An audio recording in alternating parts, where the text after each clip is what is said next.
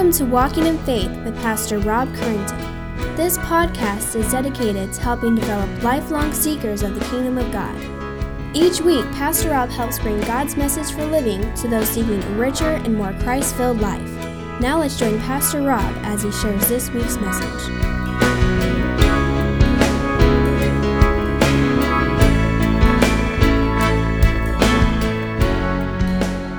We come this morning to declare your praises, declare your worth, declare your glory, and may we do so, Lord, with a full heart. And I pray that you'd come and just fill up whatever may be lacking in our praise, whatever may be lacking in our trust and faith in you and in our love. And Lord, may be pleasing to the Father above. Thank you for bringing us here this morning. May we glorify you in all that we do. We pray this in Christ's name. And God's people said, Amen. Amen. You may be seated. Would you join me this morning in prayer? Father, this morning I thank you for the gift of life. We acknowledge that you are indeed the creator of all things and the giver of life. You know us before we are born, each and every one of us, Lord. Our hearts break at the atrocities that take place daily in our nation, in our neighborhoods, and really around the world in abortion clinics. Lord, this morning we pray that you would change the hearts of the people of this nation. Open their eyes to see the evil that is being committed. Open their eyes that they may see your Son Jesus on the throne, and that in seeing him they would bow the knee to him and turn from their sin. Father, in light of all the death around us every day, we praise you that your Son Jesus conquered death, rising from the dead, and that one day he will do away with death forever.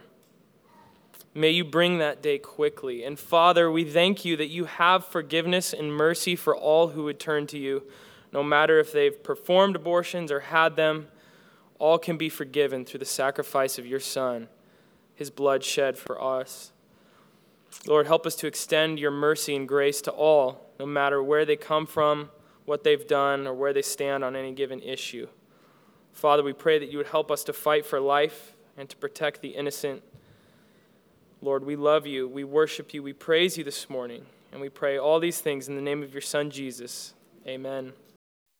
This morning, we're going to be looking at a big section of Scripture Genesis 28 through 35. So if you want to go ahead and flip there, why don't we start with a word of prayer before we get into this?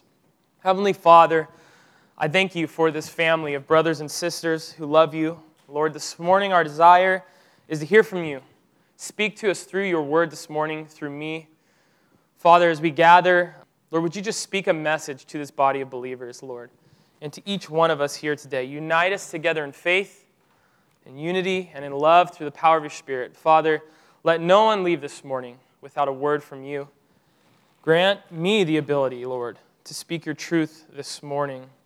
Give me the blessing of your Holy Spirit to speak into people's hearts by clearly and correctly teaching and applying your word. Lord, I pray this all in the name that is above every other name, Jesus Christ. Amen. Well, this morning, we're going to continue our, our summer series through the book of Genesis. Uh, you may remember we actually started last summer, and we're kind of coming back during the summers to Genesis. And just so you don't think we're not skipping anything intentionally, the goal of this series in Genesis is kind of a, a 10,000 foot view of Genesis. So we're kind of taking some of the big chunks, some of the, the main characters, and looking at their life, which is why this morning you may notice that we're going to be looking at eight chapters of Genesis this morning. It's a little different. You know, normally here at OVBC, we maybe do about 10 verses a sermon. So eight chapters is a little bit different than 10 verses. So it's going to be a different style of sermon. Uh, we're not going to be able to get into every little nook and cranny of the text. We're going to probably have to just skip over some parts that will be left for another time. Um, and that's kind of the disadvantage of this approach. You know, you're going to have to leave some stones unturned, some questions unanswered. Um, not every verse is going to get a deep treatment. However, the advantage to this approach is that we're going to understand one of the most pivotal characters in the book of Genesis and hopefully a fresh and new light hopefully fit him in, Jacob, into the big picture of Genesis, into the big picture of the Bible and understand his life in a way that we may not be able to if we just focus on it little teeny piece by piece. So that's kind of the agenda this morning. We'll be going through eight chapters, like I said, chapters 28 through 35. This entire block of scripture is basically the story of Jacob's life. Jacob was a nomad, so most of the story is going to move around a lot to different locations. It's kind of a travel narrative. He's traveling in a lot of the story. Now, he was a traveler for a lot of different reasons that we're going to discover along the way. He wasn't always traveling by his own choice. And so, because of that, and because of the difficulties of kind of preaching such a long piece of the Bible, I've kind of structured this sermon like a journey. So, as we go through the eight chapters, we're going to kind of just go through in order through the story of Jacob's life. We're going to be following him on his journey, and I'm going to be doing my best to help us to understand the story and help us understand what message God has for us here this morning. To do that, certain parts of the sermon are going to blow through big chunks of the text really quick. We're just going to zoom over them to kind of continue the story. It's going to seem like we're kind of flying by. You know, you're looking out the window and the landscape's just going by. Three points in the story, we're going to kind of camp and dig a little deeper into the story. So, metaphorically, of course, we're going to set up our tents and uh, dig in and really find out what God is doing at three points in the story. And so within this, these eight chapters, I want to highlight three major things. And I hope that makes sense. I think you'll understand what I mean once we really get going. I'll, I'll make it very clear where we're going to camp when we're going to stop for a little bit. But before we join Jacob on his journey, we need to answer one important question Who wrote Genesis and why? So often, when we read the Pentateuch, which is just a fancy way of talking about the first five books of the Bible, we skip this question. Everyone gets it for the letters of Paul, right? Everyone knows the first rule of studying the, the letters of Paul is who was Paul writing to? What was the situation going on there? That type of thing. But a lot of times when we get to the Old Testament, we kind of skip that step. I don't know why. It just seems to be something we do. Um, but it's really important for understanding any piece of literature, especially the Bible. Think about it like this. Let me illustrate it with this concept. How many of you have ever read Animal Farm by George Orwell? Okay, a lot of people. Well, it's basically a book about animals on a farm, as you might be able to glean from the title. Um, and if you just picked it up in a vacuum, you would read about pigs and cows and stuff that happens on a farm. And you would read about these pigs that try to take over the farm, and you'd probably be kind of confused. And like, okay, that's an interesting, weird book, right? But if you understand who George Orwell was, the time in which he was writing, and why he was writing it, it all falls into place. Turns out he was writing a blazing critique of Joseph Stalin and his regime, and it suddenly takes on so much more meaning you begin to see the symbols and things like this. Now, Animal Farm, of course, is a fiction, made up story to teach a point. The Bible is not, but I think you get the point. If we skip over why something was written or who it was written to or even when, we can lose a lot of the meaning, especially in a historical book. So, who wrote it is the question. Well, Jesus believed that Moses wrote it, so I think we can take his word for it. Scholars will go back and forth, believing scholars, non believing scholars, and they will come up with the most insane theories, anything to believe that it wasn't Moses who wrote it. Um, and we don't need to go into those, but a lot of them turn out to be really ridiculous. You know, and then it's like a lot of scholarly research, they come up with this very intricate theory of, well, this person wrote this part of this book, and this person wrote this, and then 10 years down the road, none of the scholars believe that anymore anyway. So that's usually what happens. So Jesus believed that Moses wrote it, I'll take his word for it. And if Moses wrote it, then he was writing to the Israelites.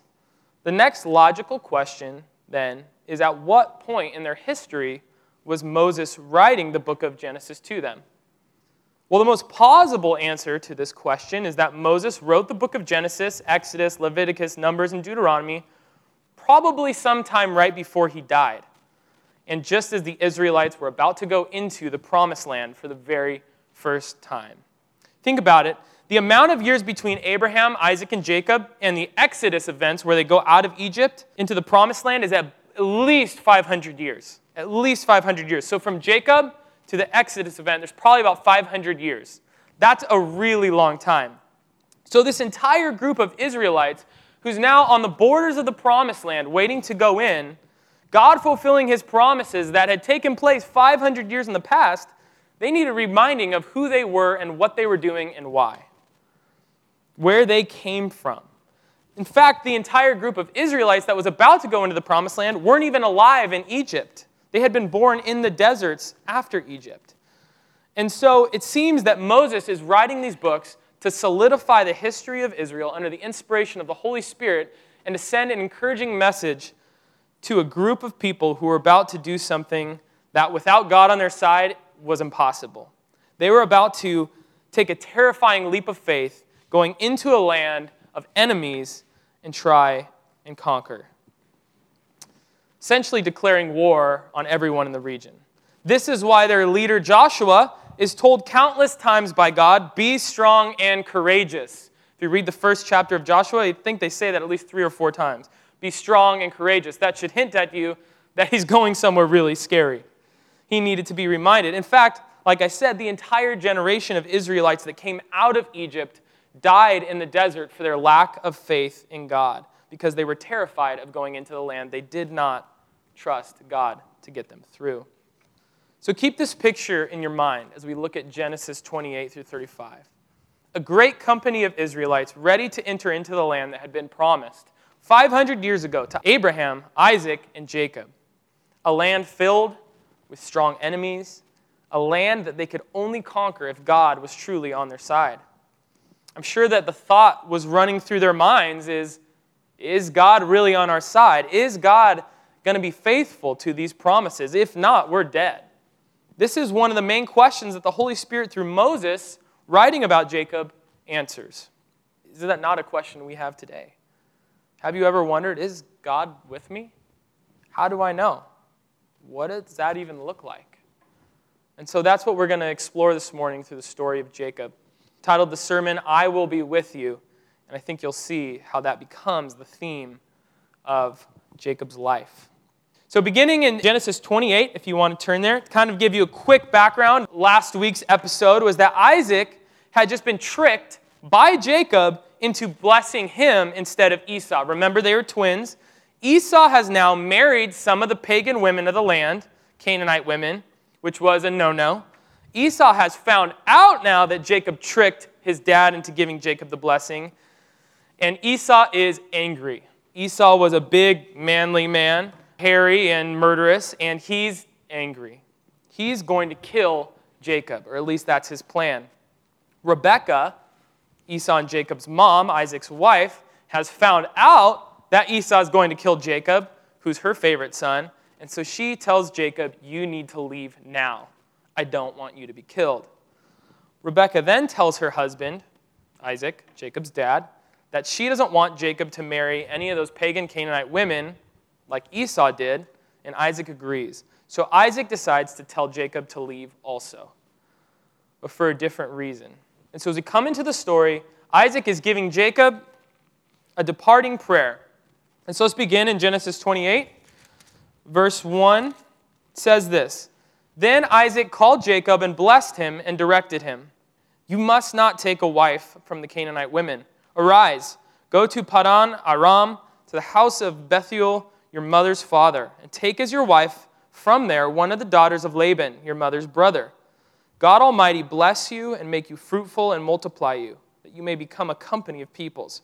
May he give the blessing of Abraham to you and to your offspring with you that you may take possession of the land of your sojournings that God gave to Abraham. And so Jacob leaves his family and everything he has ever known. He's leaving the promised land now to return to the land that Abraham came from. He's kind of doing a reverse Abraham. He's going from the promised land back into the land of Abraham's family. Kind of strange.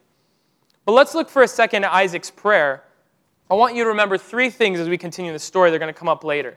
Three things that Isaac prays for Jacob. One, Isaac prays that God would bless Jacob with a huge family.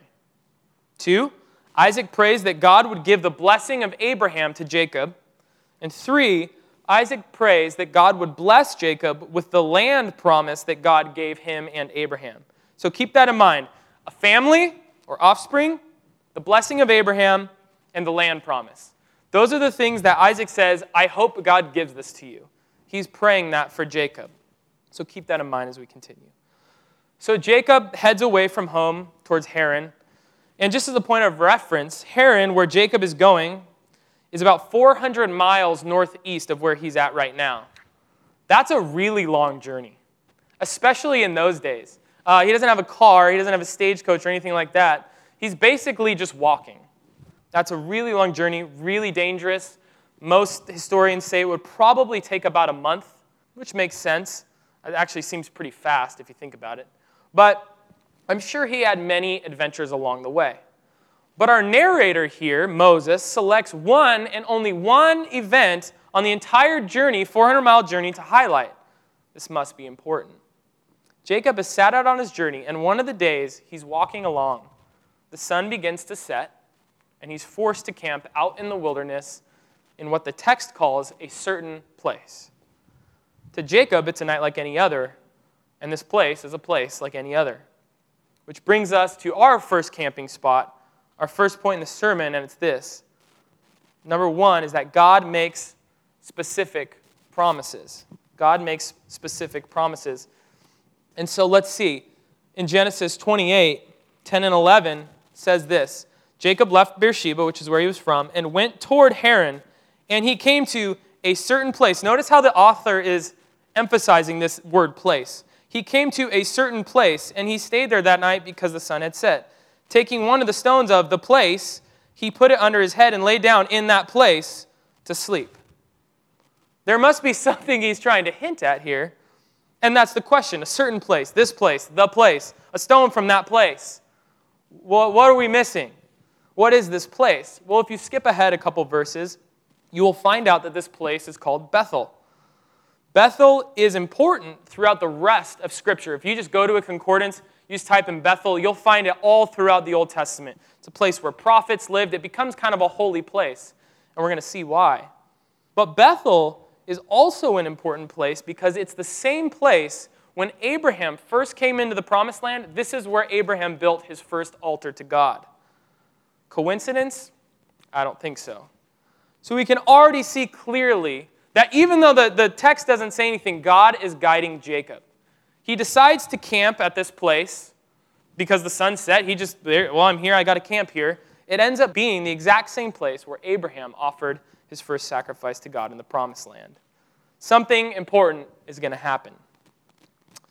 So Jacob, being tired, grabs a rock, nice and soft and makes for a good pillow, I guess, puts it under his head, and goes right to sleep.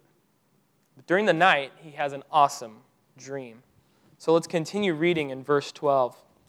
text says this And he dreamed, and behold, there was a ladder or stairway, flight of steps, set up on the earth, and the top of it reached to heaven. And behold, the angels of God were ascending and descending on it. And behold, the Lord stood above it and said, I am the Lord, the God of Abraham, your father, the God of Isaac. The land on which you lie, I will give to you and to your offspring. Your offspring shall be like the dust of the earth, and you shall spread abroad to the west, and to the east, and to the north, and to the south. And in you and your offspring shall all the families of the earth be blessed. Behold, I am with you and will keep you wherever you go, and I will bring you back to this land, for I will not leave you until I have done what I have promised you. Whoa. Then Jacob awoke from his sleep and said, Surely the Lord is in this place, and I did not know it. And he was afraid and said, How awesome is this place! This is none other than the house of God, and this is the gate of heaven. Try to visualize what Jacob saw. That's why the text, the text is trying to get you to visualize. When it says behold, it basically means look, look. Keep saying that. Look, look, look. They're trying to get you to visualize it with your eyes. Try to visualize what Jacob saw a stairway from the earth to heaven, with God Himself standing on top of it, angels going up and coming down. What an incredible sight. And not only that, God speaks to him. And not only does He speak, He makes promises. This is amazing. Now, this whole stairway ladder thing sounds a little weird, right? But the message of this picture is simple God is present with us here on earth. God is at work here on earth. He's not just sitting around distantly. And if this story of the ladder was all we had to go on, that would be okay. It would still send its message, but it's not. Did you know that Jesus explains this vision in the New Testament? Turn with me to John 147. We'll take a look at this real quick. This is Jesus' version of the vision. Jesus saw Nathanael coming toward him and said of him, Behold, an Israelite indeed, in whom there is no deceit. Now remember, Jacob was a man full of deceit, so it's an interesting comparison. Nathanael said to him, How do you know me? And Jesus answered him, before Philip called you, when you were under the fig tree, I saw you. Nathanael answered him, Rabbi, you are the Son of God.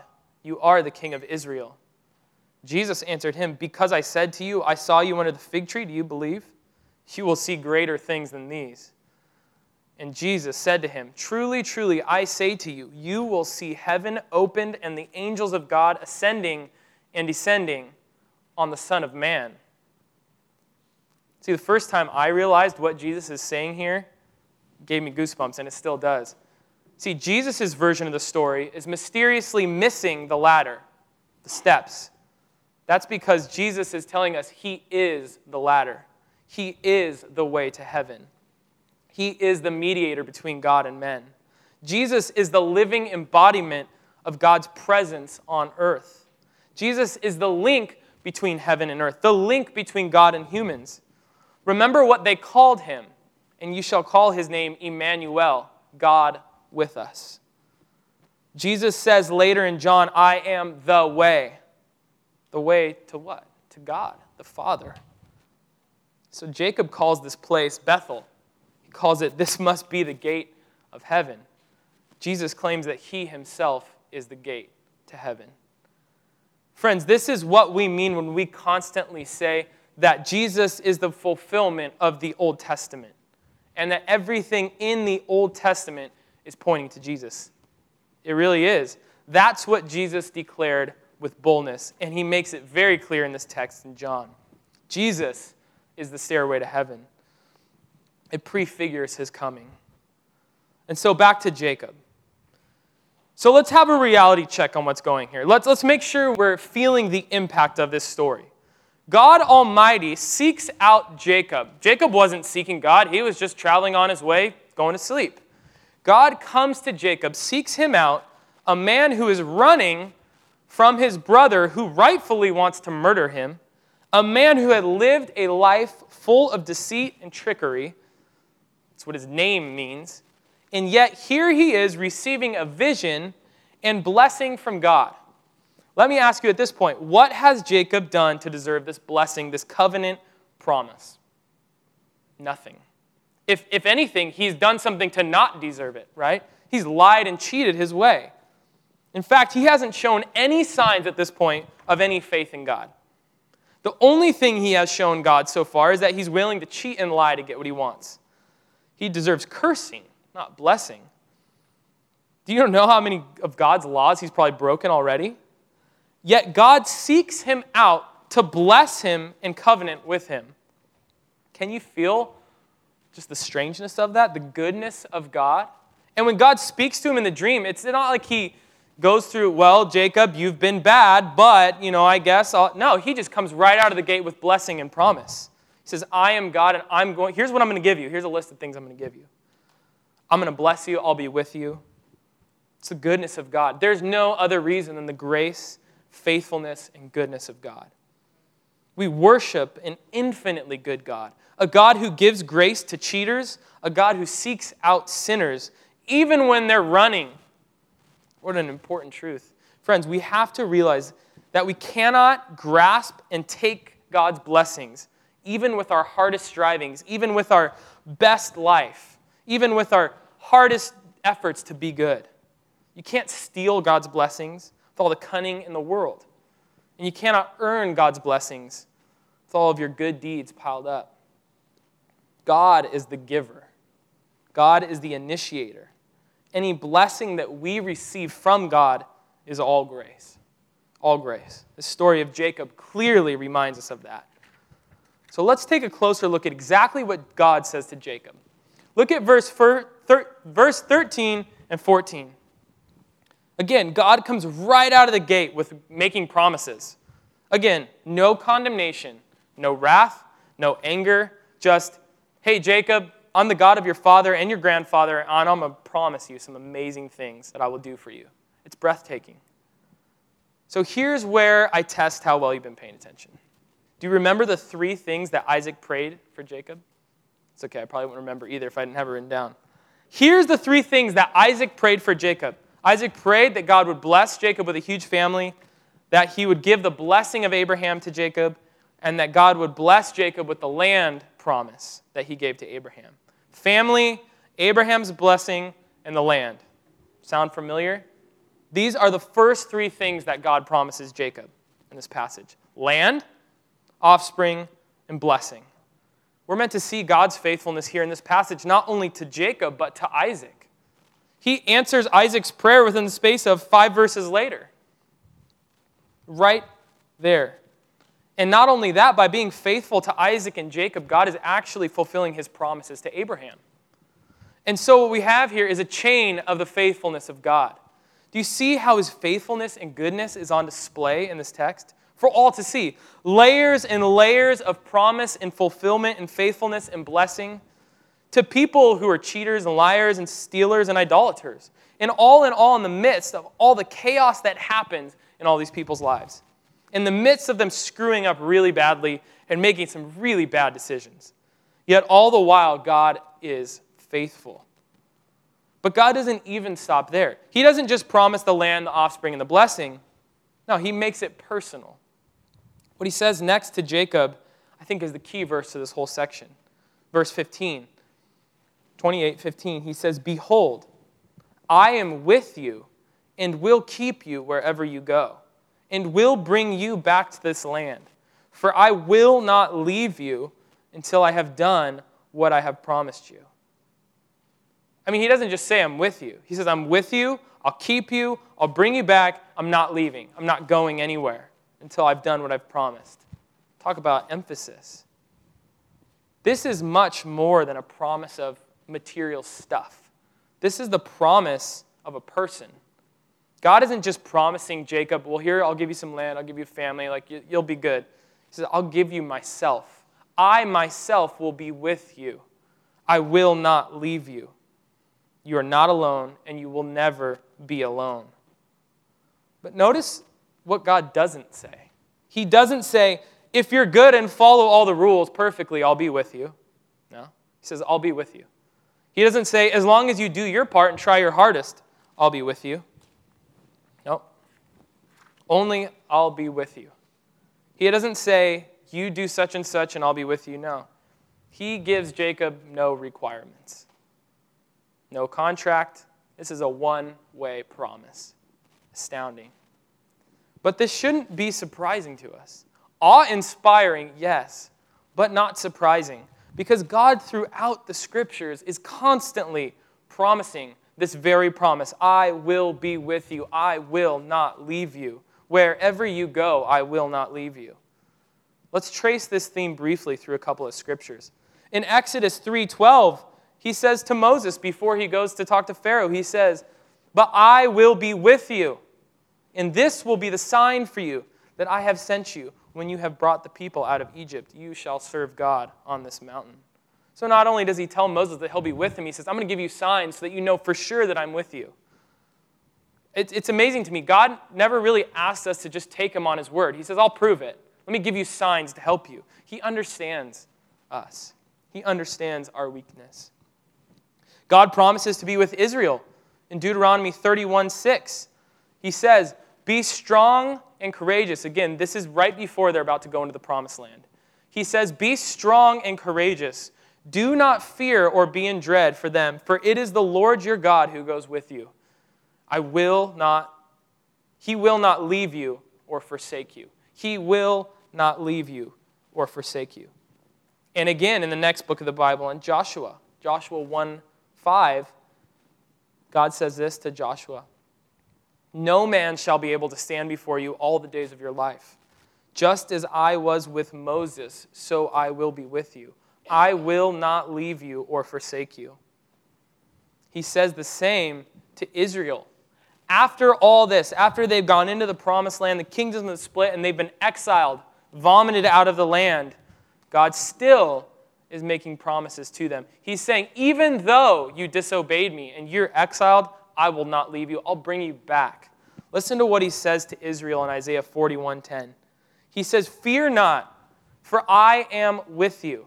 Be not dismayed, for I am your God. I will strengthen you, I will help you, I will uphold you with my righteous hand." And again in Isaiah 43 2, he says something similar. He says, this to the nation of Israel in exile When you pass through the waters, I will be with you. And through the rivers, they shall not overwhelm you. When you walk through fire, you shall not be burned, and the flame shall not consume you. He's never going to leave his people. It gets even more real in the New Testament. Jesus, like we said before, is the embodiment of this promise of God. Jesus is the embodiment of God's promise that I will be with you. This desire to be with us. Jesus is God with us. To the church, Jesus is God with us. Matthew 28 20, Jesus says, And behold, I am with you always to the end of the age. The Holy Spirit is poured out in us, God inside of us.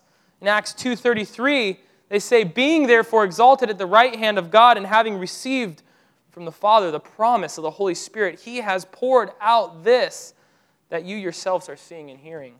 The Holy Spirit poured out on all the body of believers. And even this, the end of the whole Bible, the goal towards which God is working all of human history, is the fulfillment of this very promise I will be with you. Listen to the words of Revelation 21 3 and 4. And I heard a loud voice from the throne saying, Behold, the dwelling place of God is with man.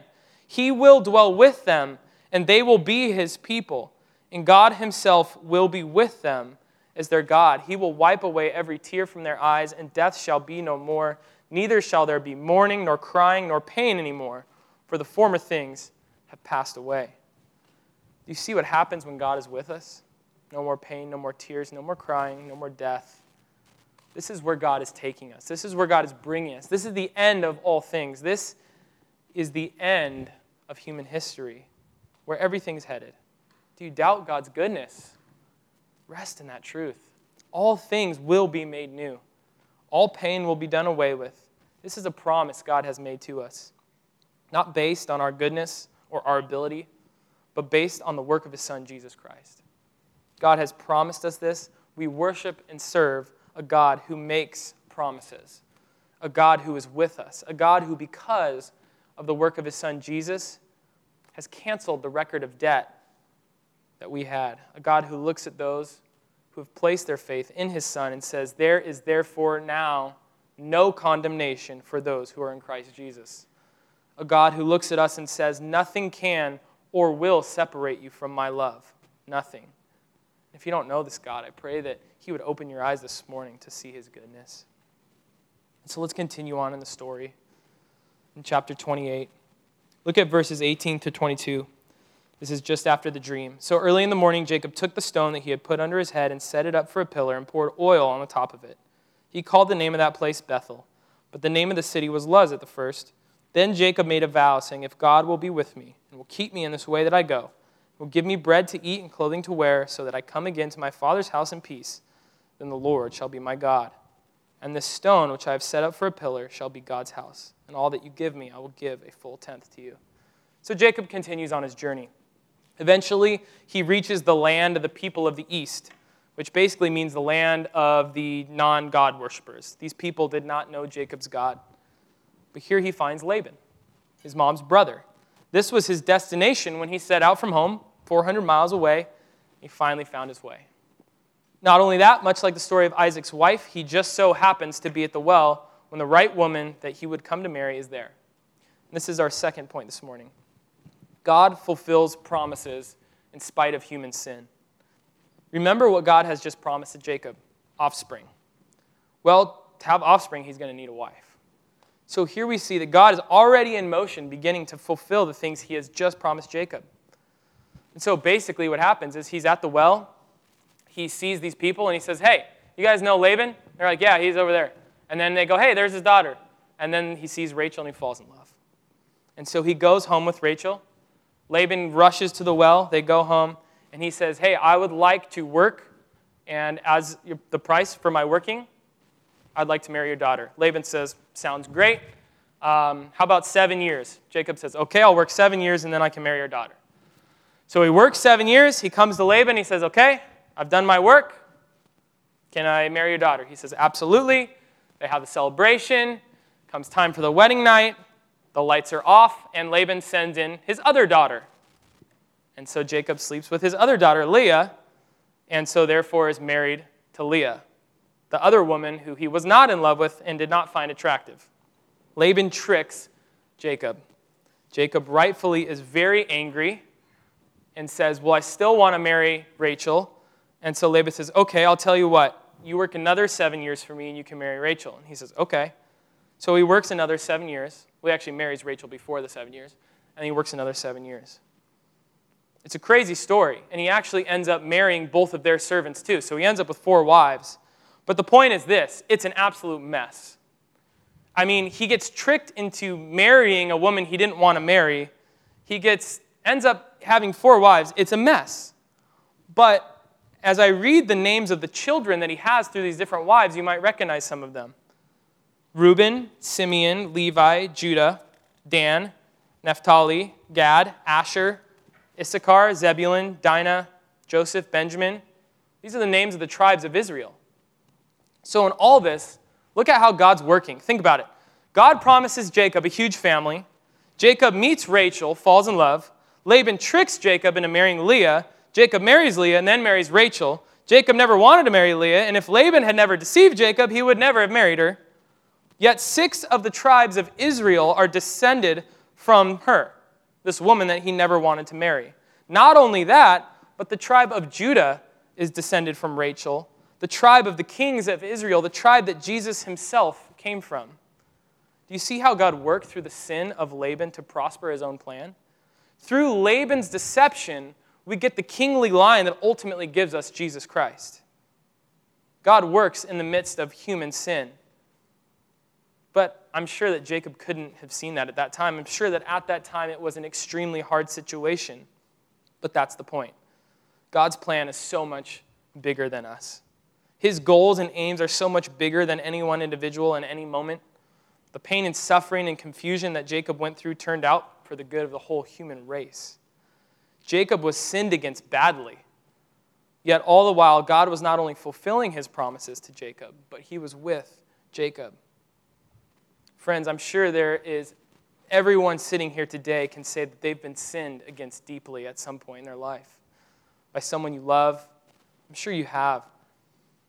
I'm sure there's not one person in this room who hasn't been caused deep pain by someone else's sin. Our fathers, our mothers, brothers, sisters, friends, family. All of these relationships can cause us great pain at times. Pain so blinding and hurtful that at times we can't see through it. At times we wonder where God is in all of this. These are the times when we must trust that God is with us like He's promised, and that God will fulfill His promises to us because we know He will. He works in ways that are far bigger than us, and He works in ways in spite of all the human sin in the world. Somehow he turns it all into good for his purposes because he's faithful. And he doesn't fail, and he's not failing. And I know we doubt this sometimes. We take a look at the world around and we see Christians being persecuted, beheaded. We see Christians in the media failing morally. We see secularism taking over Europe. We see the church in North America being overrun with consumerism and materialism, triviality. We see people all over the world chasing after false religions, false prophets, and false gods. And we think, is God absent? What is he doing? What is happening to his promise to make his people as numerous as the dust of the earth, right? But the story of weddings and wives and children of Jacob shows that God is never absent when human beings are scheming and plotting and deceiving each other. Somehow, God will fulfill his promise to Jacob We know this. So let's take a case study. This very promise that Jacob's descendants will be as numerous as the dust of the earth. God promised Jacob that. But at this point, I'm sure Jacob's doubting. Everything in his eyes has gone wrong. But check this out. By the end of these couple of chapters, Jacob has 13 children. By the end of the book of Genesis, we are told that he has 70 sons and daughters. God's fulfillment is progressing. By the end of the Old Testament, we see that Jacob's descendants have become a nation, the nation of Israel. But still, God's promise is not fulfilled. No matter how big the nation of Israel got, they were not as numerous as the dust of the earth. So, did God ever fulfill his promise? Is the question. Well, the fulfillment is found in Jesus Christ, who descended from Jacob. As a descendant of Jacob and the true king of Israel, Jesus sends out his disciples to make disciples of all nations of the earth. The New Testament tells us clearly that this promise to Jacob, that his offspring would be numerous as the dust of the earth, is being fulfilled through people putting their faith in Jesus Christ and thereby being adopted into the family. In fact, Paul and Jesus, but mainly Paul in Galatians and Romans, teaches that those who put their faith in Jesus are the true descendants of Abraham and that they inherit the blessing of Abraham, which is the Holy Spirit inside of us, God with us descendants of Jacob. All believers in Christ are descendants of Jacob. And finally, on the last day, at the end of all things, at the end of history, what do we see? Prophecy in the book of Revelation 7 9 says, And a great multitude that no one could count, from every nation, from all tribes and peoples and languages, standing before the throne and before the Lamb, robed in white with palm branches in their hands a numberless multitude before the throne of God. The promise has been fulfilled. Do you see it? That's the big picture. You see how this connects the entire story of the Bible? It's so much bigger than, than you, than me, than Jacob, than Abraham. It all points to Jesus. And so when people sin against you, when you read the news and it seems like the world's a mess, trust in the goodness and bigness of God's plans. He is still to this day fulfilling all these things. And He will work through all of the evil and sin in this world to one day make all things new, make all things right, and restore all things. Justice will be done. Justice is coming. We must trust in God. So, back to the story, and I'm going to just finish up here real quick. So, Jacob has four wives, 13 children, and he wants to go home. Eventually, through more deception and all these things, Jacob gets out. Jacob gets away from Laban. And if you want to catch up on that, you can read those chapters in between 30, 32 in there. And then Jacob is traveling home. And this is where the problem comes. Because guess who's at home? Esau, his brother who wants to kill him. It's been 20 years, but Jacob is terrified. Which brings us to our third and final point God does not put up with self sufficiency. And so we see that Jacob wrestles with God. Join me in uh, Genesis 32, 24 through 31. It says this And Jacob was left alone, and a man wrestled with him until the breaking of the day. When the man saw that he did not prevail against Jacob, he touched his hip socket, and Jacob's hip was put out of joint as he wrestled with him. Then he said, Let me go, for the day has broken. But Jacob said, I will not let you go unless you bless me. And he said to him, What is your name? And he said, Jacob. Then he said, Your name shall no longer be called Jacob, but Israel, for you have striven with God and with men and have prevailed. Then Jacob asked him, Please tell me your name. But he said, Why is it that you ask my name? And there he blessed him.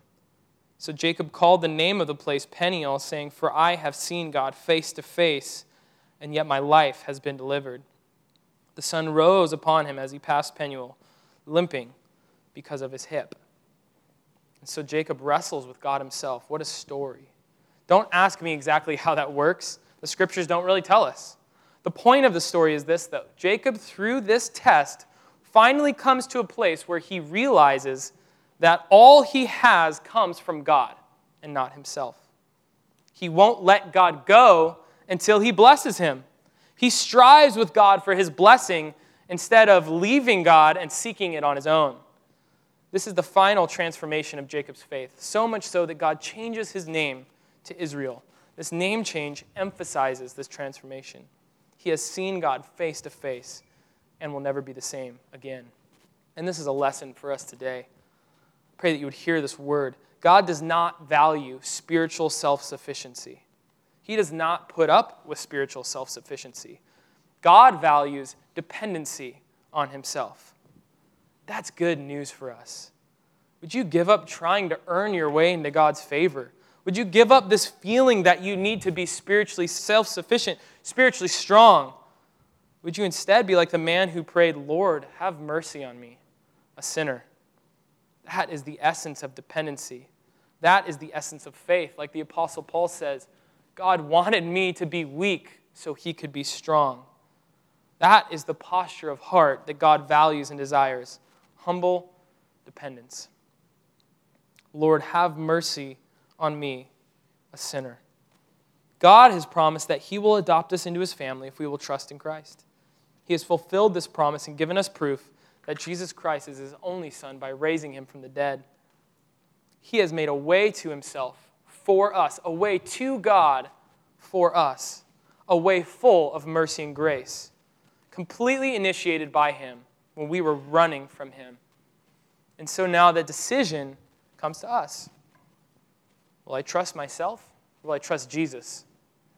Will you trust yourself? Will you trust Jesus? Will you try to be strong? Or you say, I can't be strong. I need Jesus. I'm weak. Lord, have mercy on me, a sinner. My friends, we have seen today, God is more than worthy of our trust. He promises and He fulfills promises. He's our only hope. And so, as our story ends with God appearing to Jacob one last time, let's end this morning by reading chapter 35, 9 through 15. Hear the way that Jacob is changed. So, God appeared to Jacob again when he came from Paddan Aram and blessed him. And God said to him, Your name is Jacob. No longer shall your name be called Jacob, but Israel shall be your name. So he called his name Israel. And God said to him, I am God Almighty. Be fruitful and multiply. A nation and a company of nations shall come from you, and kings shall come from your own body. The land that I gave to Abraham and Isaac, I will give to you, and I will give the land to your offspring after you. Then God went up from him in the place where he had spoken with him. And Jacob set up a pillar in the place where he had spoken with him, a pillar of stone. He poured out a drink offering on it and poured oil on it. So Jacob called the name of the place where God had spoken with him at Bethel. Let's pray. Heavenly Father, thank you for your word. Thank you for these ancient stories of real men and women. Thank you that we can learn so much about your character from them. Lord, this morning I'm just humbled by your faithfulness, by your goodness, by your mercy, by your grace to us, extended to us when we don't deserve it. Father, I pray that you would open our eyes to this Help us to see, Lord, that you don't desire strong people, but, Lord, people who are dependent on you, people who acknowledge your strength and our weakness. And Father, the irony is that when we acknowledge that, we do become strong through your strength, Lord. I pray that you would let OVBC be a place, a church filled with Christians who are strong in your strength, Lord, not on our own. Not on our own. Lord, help us to be in humble dependence upon you. In Jesus' name, amen.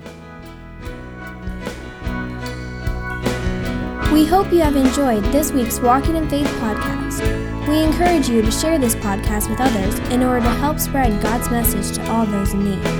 If you have any questions or comments, we would love to hear from you. Email us at walkinginfaith at orangevilla.org. You can help us spread this podcast by writing a review at iTunes and don't forget to visit us online at orangevilla.org. There you will find more information about our ministry, as well as share your thoughts, submit prayer requests, and find out how you can help others to grow in God's love. Until next week, may God bless you in everything you do.